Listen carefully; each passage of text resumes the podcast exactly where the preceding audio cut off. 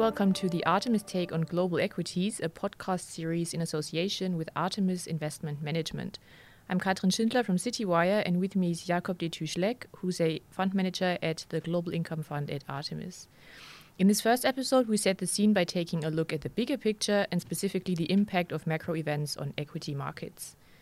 Jakob, it seems like it's stress everywhere at the moment, what with the energy crisis, the war in Ukraine, and the rising um, debt burdens, and that's just the tip of the iceberg. Um, you've written a piece recently on the change in regimes and how we're currently witnessing a regime change that's only occurring once every few decades, basically. So my first question is, why do you think that, and how does that regime change materialize? So um, thanks for having me. It's always risky talking about regime change because it's like the old joke about economists predicting seven of the last five recessions, or, you know, economists can give you a number and a date, but not both. And, and you know, talking about regime change, we, we talk about it a lot and it doesn't happen very often. So we could get it wrong. But it does strike me that when we think back over the last forty years, you know, inflation peaked in seventy-nine and then we've had forty years of declining Uh, inflation, declining rates, uh, eighty-nine, the wall fell, and we had sort of a kickstart of globalization. China got into the global economy. That was about, that was eighty-nine. So sort of you got seventy-nine, you got eighty-nine, then you got two thousand nine was the financial crisis, and then uh, recently we've had COVID. So, so, you know, there are some of these big events happening, and I think the war in Ukraine, um, I mean, it's a massive thing.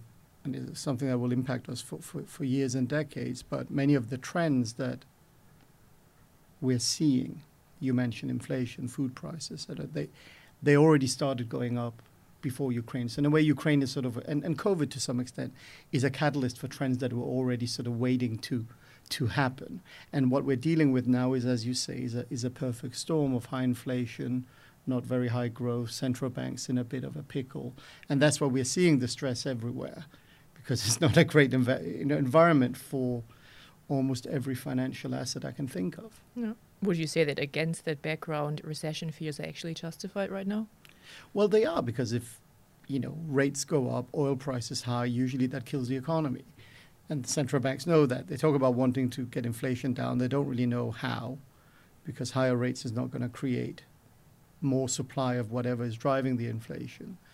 So I don't think anybody has sort of a a short-term fix, and in a way that's the problem, that we've had ten years or even longer of, of relatively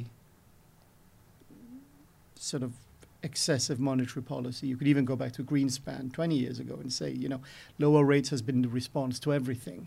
And then we get to zero, get negative, inflation suddenly comes, and now we're discussing whether it's transitory or not, and who knows, will it stay at these levels? Probably not. Or will it go down to where it was before? Also probably not. So it's going to be above the two percent central banks like. Then the market can dis- discuss whether four percent is the new two percent. Will they accept four percent? And, of course, the talk about recession is justified because um, inflation at these rates is not something we've seen before. So one would expect that it would impact both the behavior of financial agents but also of consumers. Yeah. And taking a step back, to what extent would you say are the problems um, that global equity investors are currently facing maybe the consequence of a period of malinvestments? Well, so this is the other point, which is that we've, we've if we sort of narrow it a bit down to equity markets, is that we've had um, ten years that have been um, you know, quite interesting in many ways, but we've had a pretty roaring bull market in, in, in long duration growth assets. We're all aware of that. Um, the bit of the equi- equity market that I look at, which is income generating dividend stocks, have not had a particularly good time. Uh, they've not benefited from lower rates and excessive uh, loose monetary policy and Q E, et cetera. The longer you have excess liquidity in the financial system, the longer you allow money to flow into speculative areas. And I'm not saying speculative in a negative way. It's a rational response that areas that are cash flow absorbing as opposed to cash flow generating will get a lot of the investment. Um, I would tend to say that that's malinvestment, but people might disagree with me, and that, that's fair. But when we look at the amount of money that has gone into, you know, streaming services or last mile delivery of food um, versus what has gone into things like boring stuff like producing energy that isn't green or building roads or fixing bridges, that is not, th those are not very sexy areas. Mm-hmm. They're not lottery tickets. You kind of know that the return is not going to be amazing, maybe slightly above your cost of capital. When the cost of capital goes down, which is what happens when central banks print money or have negative rates or zero rates, um, you can afford to maybe think of something that will be a ten bagger, i e a ten times return, ten years out. Yeah. Um, because you have the time on your side. You can wait. So in, in a way, what, what's going on right now is that time horizons are shortening. The cost of money, your opportunity cost is, is, is changing. And from my point of view, yes, I would say there's been a certain amount of underinvestment in areas that are in the real economy. And then there's probably been too much investment in the more virtual parts of the economy. I mean, one thing that struck me, I've, I used to live in central London, very recently moved out. But when I lived in, in Primrose Hill, you know, I could get Gorillas or Getir, or, you know, I could get delivery of, of stuff to my door within ten minutes, um, or even shorter if, mm-hmm. if, if I was lucky. Um, so I can get the pasta to my front door in seven minutes, but the pro problem now is that we don't have the wheat to make the pasta. Mm-hmm. So the sort of last mile delivery is where the investment has gone. You can say the same on streaming services, that, you know, there's a lot of ways of delivering the content to your smart T V. But then the issue we're seeing is that actually making good content is quite hard. So it costs more than you think. True, indeed. Um, and, you know, that's clearly sort of, I mean, I'm, I'm being a bit unfair because streaming services are not going away and last mile delivery is not going away. But there might have been too many suppliers mm-hmm. of something that isn't going away. But we need to start finding out who's the winner and who's the loser. Mm-hmm. We can't all be winners. And another area that has actually um, experienced quite massive capital outflows in recent months is the tech sector, and the money there flowed to asset-backed or cash-generative companies, which some of them you've just mentioned. But what other areas would you say are likely to perform well in the medium to long term? Well, that's the trickiest question, because there is inflation and then there is inflation. There is recession and then there are recessions. You know, they can have different flavors. And I think we have to be, I want to be very careful sort of saying that it's going to be, you know, just because we had ten good years for growth investment doesn't mean the next ten years are going to be great for value investment. I think that's, I mean, something I might like to say from a marketing point of view, but, but it won't be in a straight line. It's more the direction of travel. And I think the direction of travel is that a number of industries that might have been seen as being fully commoditized over the last ten, fifteen, twenty years, because of the underinvestment that we've seen in their areas, there might be a bit of a either pricing power coming back or a bit of a scarcity factor. Mm-hmm. So, of course, commodity ma producers are commoditized. That's what they do. But if we haven't opened a comb, uh, uh, sorry, uh, let's say a, uh, a copper mine for, for a while, and we've been closing down coal, then suddenly those who actually have those resources might have something that's a bit more scarce than we thought of maybe ten, fifteen years ago. Likewise, in energy, if there's been very little investment into exploration and, and, and, and, and production, suddenly a high price doesn't automatically lead to a bigger supply response because there is just no supply. Everybody's running at one hundred percent capacity. Mm-hmm. So I, I don't think it's a question of growth versus value. I think it's a question of looking at certain industries and just say, what's the depreciation of assets over the last, let's say, ten, fifteen years? What has the investment been? Are we sort of down to a level where they're already producing everything they can and we need more of it? And, of course, then things like the Ukraine war or the fact that China is slowing down dramatically and sort of changing a bit its behavior on the global stage, then that becomes very relevant. Because then also the other point to make on, on the commoditized part of the economy is that Um, back in the day, a barrel of oil from Russia was the same as a barrel of oil from Nigeria or from Brazil. I mean, maybe there's light and heavy and sour and sweet and, and various types of crude and all that. But now it's very different. We're not allowed to buy the Russian one. So suddenly things that are commoditized are not completely commodities, i e Russian oil might go at a discount into Asian economies where they are they don't have the sanction and no. the embargo, and is different in the West. And suddenly then it becomes a bit more nuanced than just a global market, one price, and everybody's just producing. Yeah. And where would you say is E S G coming in, in that whole picture? I mean, it, E S G stocks have taken quite a beating this year, and they're still struggling. So has this been it for E S G, or are we, is the market oversaturated with E S G? I think it's a bit like with tech. It's not over for tech. I mean, will the world be more virtual in ten years? Of course it will. Will the tech companies go away? And it was the same. I remember I lived in the U S in, in two thousand when we had the, the tech bubble and the bust. And, and a lot of what people talked about back then happened just fifteen, twenty years later with different companies. So mm. I don't think E S G is dead at all. The trend will continue, but it probably maybe went a bit too quickly for a period of time when money was available. It's over-eager, kind of. Everybody wanted to, to accelerate green energy, et cetera, but it takes time to pivot an economy that's reliant on, on coal. And we see what's going on in Germany now. You know, suddenly R W E is buying coal from Poland because they can't actually do what they thought they could. So I don't think E S G is dead at all, uh, but it's just a reminder that, you know, massive changes in behavior of corporates, and this is on the environmental side. Uh, the, the sort of the G is is fine. There's no change there, but but on the E and S, um, it might just be a question of sort of changing the speed, not the direction, and also remembering that, you know, on the one hand we have what what some people call the, the climate emergency or, or, or climate issues, and then on the other hand you also have the thing that you want to feed people. And we're seeing it a lot with the companies we invest in that, uh, for example, soft commodity companies that are engaged in G M Os, for example, that was seen as a bad thing from an E S G point of view. Yep. And now suddenly we're thinking, well, if you have issues with getting food to Egypt because wheat prices gone up massively, well, maybe you rather want some G M O-enhanced uh, uh, foodstuffs that can avoid Um, you know, disaster and, and, and, and pain uh, at the expense of maybe some, some issues that weren't as big. And, and that becomes a very, um, let's say, uh, loaded emotional discussion mm. because that there's no clear answer to that. But we're seeing it with the companies we speak to, the things that might have been seen to be bad from an E S G point of view.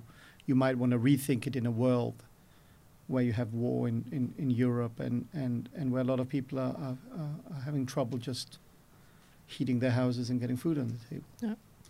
And with all these uncertainties going on at the moment, how difficult is it for investors to kind of stick to their longer term objectives? Now, that's an interesting question because um, we all have long term objectives, and then something happens and then you rethink it. And, Indeed. and you know, if... if And, and, and E S G is part of it, and green green energy is part of it, that, you know, when when the objective is, um, for example, that that you want to, from an investment point of view, if the objective is that you want to grow your dividend, for example, ahead of inflation, well, good luck when inflation is ten, twelve, fifteen percent. Um, none of us thought two years ago that that would be the case. Mm-hmm. So I think there's a lot of investment objectives that obviously become, we have to think about, you know, what is it we're trying to achieve for the end client? And if the end client is, from our point of view, what we want to deliver is a high dividend yield and some kind of inflation protection.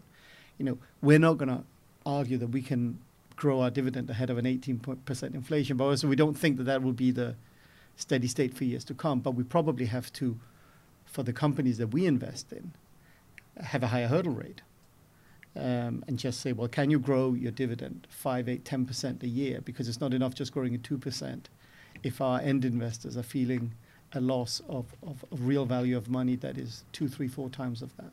So, Jakob, that leads nicely into my next question, which is how can the Artemis Global Income Fund actually take advantage of the current environment?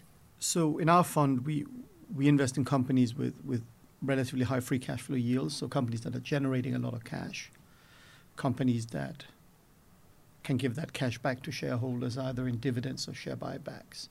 So we automatically sit in the more value part of the market. So our, you know, we, we cannot invest in the big U S software companies that are creating a lot of growth and, and have massive cash flows, but, but don't pay dividends. So for us, this rotation in the economy and in, in the environment that we're in is not a bad one, because a lot of the companies that we have invested in for years are seen as the old economy, the boring ones. And it's been tough over ten years, you know, investing in in, in, in automakers or industrials or utilities when we see Netflix kind of drive the market higher, Amazon, et cetera. So in a way, we can take advantage of, of the current market pivot or market regime change uh, by doing nothing. Because in a way, we, we do what we did before, and, and we were not in the parts of the market that were really pulling ahead. And as the market is sort of broadening out, and we are seeing stocks that are um, not, not the growth stocks, but the more cash flow generating, uh, lower valued stocks actually outperform the market as a whole, that's mm-hmm. just good for us. So we're taking advantage of it in a sense by staying true to what we do and not give up. And that, that has been a good strategy. I also think we can take advantage of the current environment by being global. Mm-hmm. I know this sounds very banal, but you know, we're in a world now where it really matters where you are. And we learned that. We had a small exposure to Russia and, of course, very uh, annoyed about that in retrospect. But policy risk and country risk is coming back. So being global and saying we don't want to be, let's say, in the U K because there's political uncertainty or rates are going to go higher or this, the, the Bank of England is not able to raise rates to stop inflation. You know, we don't have to have a large exposure to, to sterling and, and U K. We can say we want to be in Brazil or we want to be in, in Israel or in New Zealand, for that matter, to get far away from everything that's going on. Uh, you can buy a New Zealand utility and just kind of hide in, in that currency and, and, and get a dividend. So I think that the, let's say, in a world that where globalization is being rolled back and you, you're starting to get two big blocks, sort of the West and the rest. And not all of the rest is emerging markets. There are comp- countries that are developed that are sitting in, in, in the rest, so to speak. Um, then being global gives you ability to tr- to, to kind of navigate uh, volatility in currencies and also volatility in environment. We're seeing companies that were global before that now have to decide, do we want to sell to China? Do we want to sell to the U S? We can't sell to both. No. And uh, I think that could be a big source of alpha, just getting your countries right and getting your block right. Uh, and, and also that's not the same for all sectors. In some sectors, you you know, you want to have exposure to to ASEAN or India. Um, and in others, you just want to say, well, actually, we just want those companies that are selling to, to, to the Western world. Uh, and especially in tech, that's something we're seeing, things like chip manufacturers having to decide, do we want to cater to, to, to, to China or do we want to cater to the U S? Mm. And we're seeing a lot of onshoring. So I think where we can take advantage of that is, A, having a global view, saying we want these currencies and these countries. Uh, and, and secondly, we can take advantage of it, of the way we run the fund, that we're quite nimb- nimble. We're two people running the fund, and, and we try to have sort of a fairly pragmatic view of the world. But I think bottom line, the short answer would be we can take advantage of it because the last ten years have not really been good for the areas of the market we're sitting in, yep. Whereas now there's a bit more of a tailwind. I like what you just said about getting your countries right. That's a good one. um, you basically answered the question already, but what impact does the macroeconomic backdrop have on your portfolio's defensive positioning? I think the macro matters. I mean, macro always matters, but sometimes it matters more than not. And it's sort of, you know, you can go for maybe a year where the environment is the same. You kind of know what central banks are doing. You have a bit of clarity on the economy. And you can actually talk about companies. And then there are environments like the one we're in now where, frankly, depending on what side of the bed you get out in the morning, you can talk yourself into almost every position, because you could argue that central banks are going to hike a lot, get inflation down, or that they're going to buckle. And they can't just raise rates because there's so much debt in the global economy. Um, and we don't really have that clarity yet. So I think at this point where we are in the portfolio is that we try not to take big macro risks, mm-hmm. because there is no clarity and, and, and it can also change. I mean, every time Powell talks, it seems that, you know, he goes from a pivot to a pirouette. It's sort of, uh, and whether it's scripted or not. Um, so we don't have an inside track necessarily on, on, on that. Um, so I think what we're doing now in the portfolio is trying to go back to basics and say, where are cash flows really ample? Where are balance sheets in good shape? And I think that's a very important point after a lot of years where companies could borrow very cheaply. You know, our portfolio now probably has less debt than, maybe not than ever, but, but you know, we, we've really, we've really sort of tried going through and say, what are the companies that potentially could get in trouble if funding costs went up by a lot? So leverage has, has become something we look at way more than we did, let's say, two, three years ago. And I think those are the issues that, that we've addressed in the portfolio over the last, let's say, nine months. Um, which companies really can sort of just do what they do, produce cash, pay their dividends. And once we have a bit of clarity on inflation, once we have a bit of clarity on where we are in the cycle, we can then start taking a bit more of a top-down view. Thanks very much. That's a great note to end on. Listeners, you'll find the link to Jakob's article on the transition to a new regime in the show notes. And keep an eye out for the second episode, where we'll discuss what Maslow's hierarchy of needs has to do with equity investing and how news headlines are influencing capital flows. Bye for now, and see you next time.